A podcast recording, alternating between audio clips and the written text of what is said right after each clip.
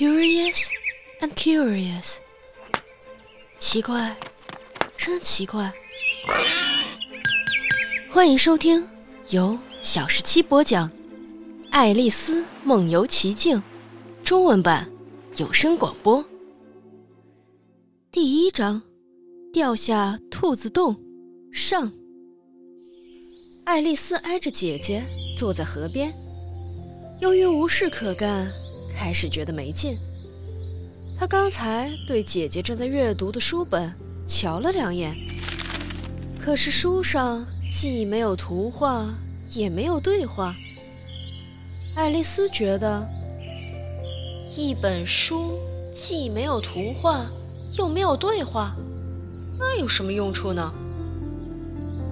因此，她在自己的心里琢磨着，她尽可能的这么做。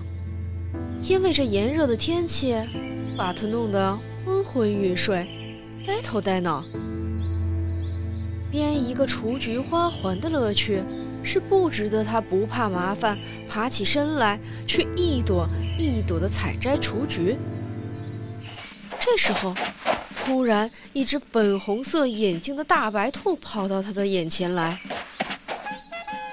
这件事儿并不令人惊讶。爱丽丝听见大白兔自言自语地说：“哦，天哪！哦，天哪！我要迟到了。”她也不觉得奇怪。她事后再想想，才觉得自己对这件事本来应该感到特别的。但是到这时，一切都似乎非常的自然。不过，大白兔这时。竟然从他的背心口袋里掏出一块怀表来，瞧瞧时间，然后匆忙地跑掉了。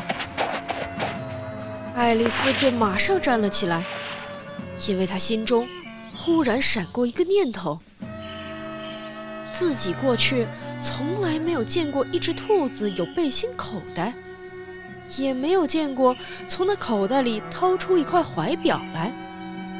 他感到。奇怪的不得了，便跟踪追击，跑过田野，正好及时赶到。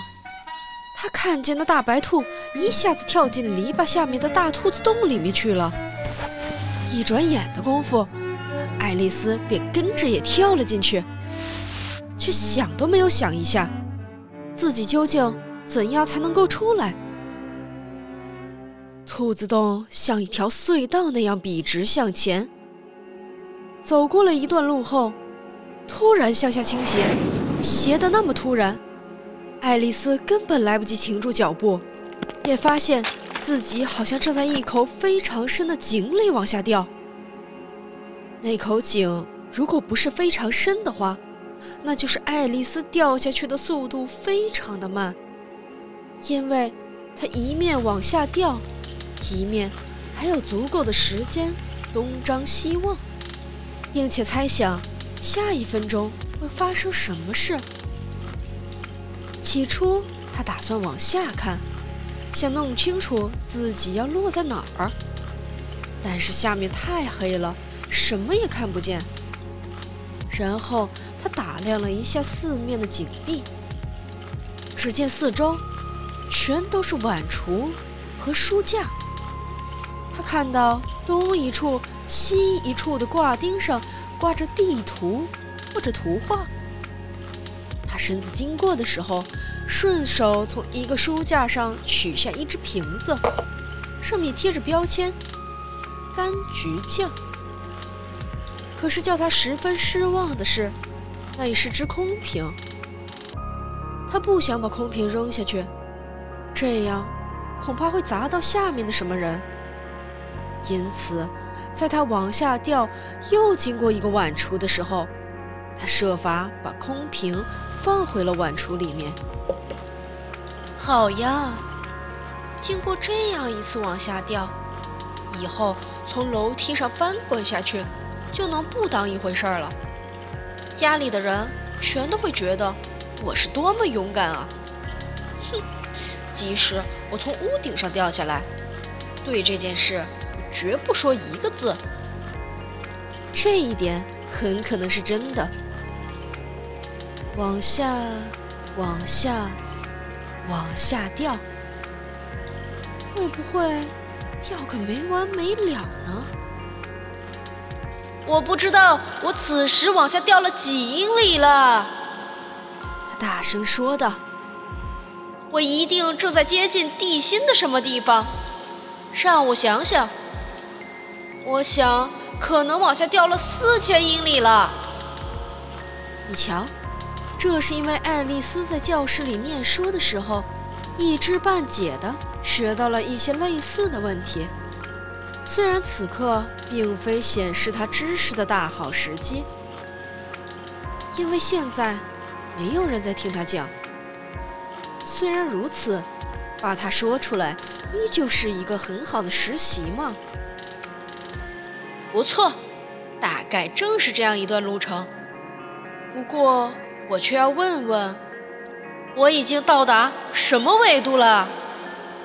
爱丽丝一点儿都不懂什么纬度，也不懂什么经度，但是她觉得说出这两个词真了不起。过了一会儿，她又说道：“我不知道自己是否要跌下去，一直穿过地球啊！这样一来，似乎要掉到那头朝下走着的人群当中了。这该是多么有趣啊！”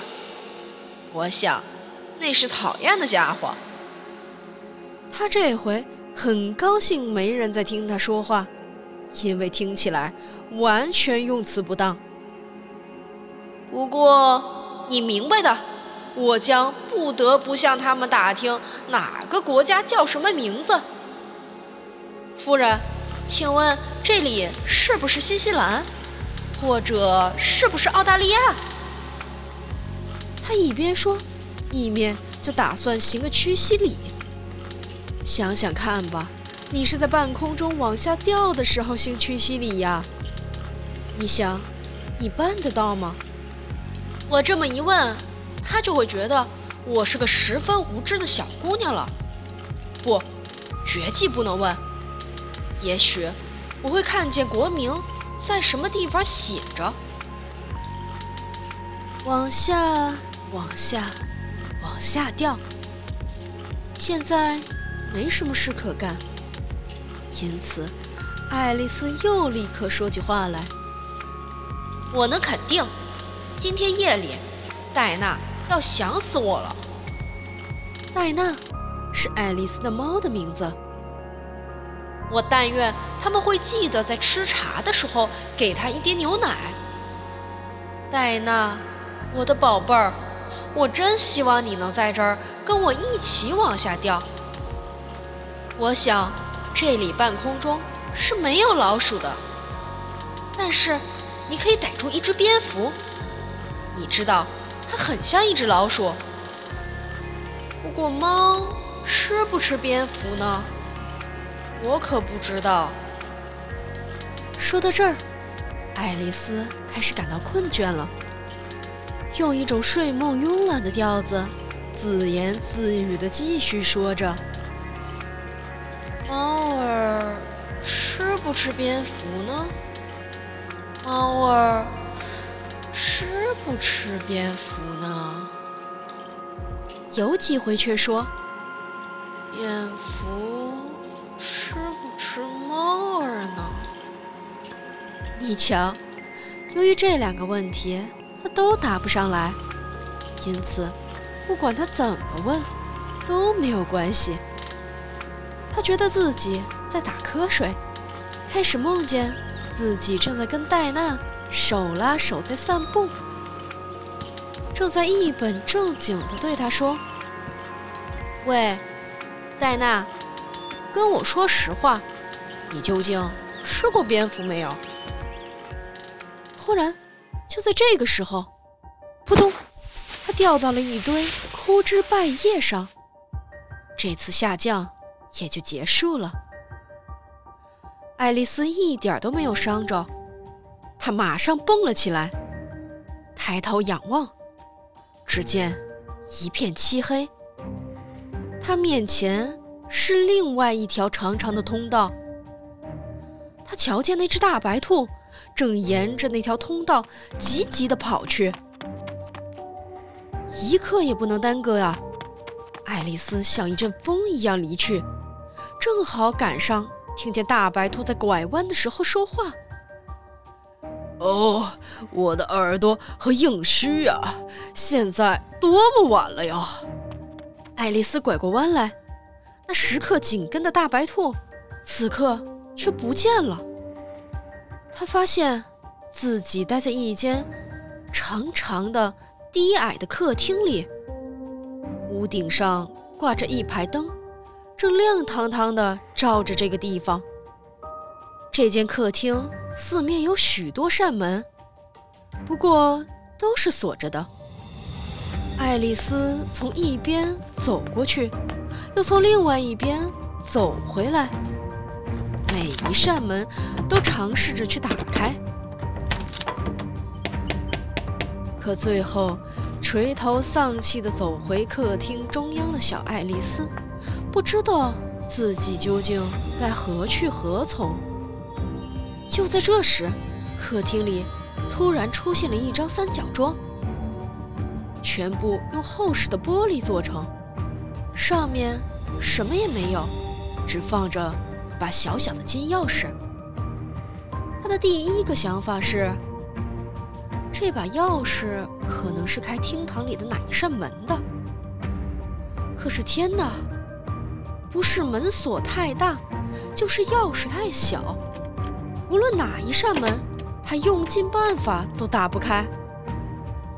不过，在他走第二圈的时候，他忽然发现，刚才没有注意到的一副矮矮的幕布。幕布遮掩着一扇大约十五英寸高的小门。他用那把小金钥匙插进锁孔里，倒是刚刚好。他真的高兴得不得了。爱丽丝。打开那扇门，只见小小的通道，小的不比老鼠大多少。他跪下来，向门后望去。本集播讲完毕，如果你喜欢，不要忘记三连、订阅、喜欢、关注我哦。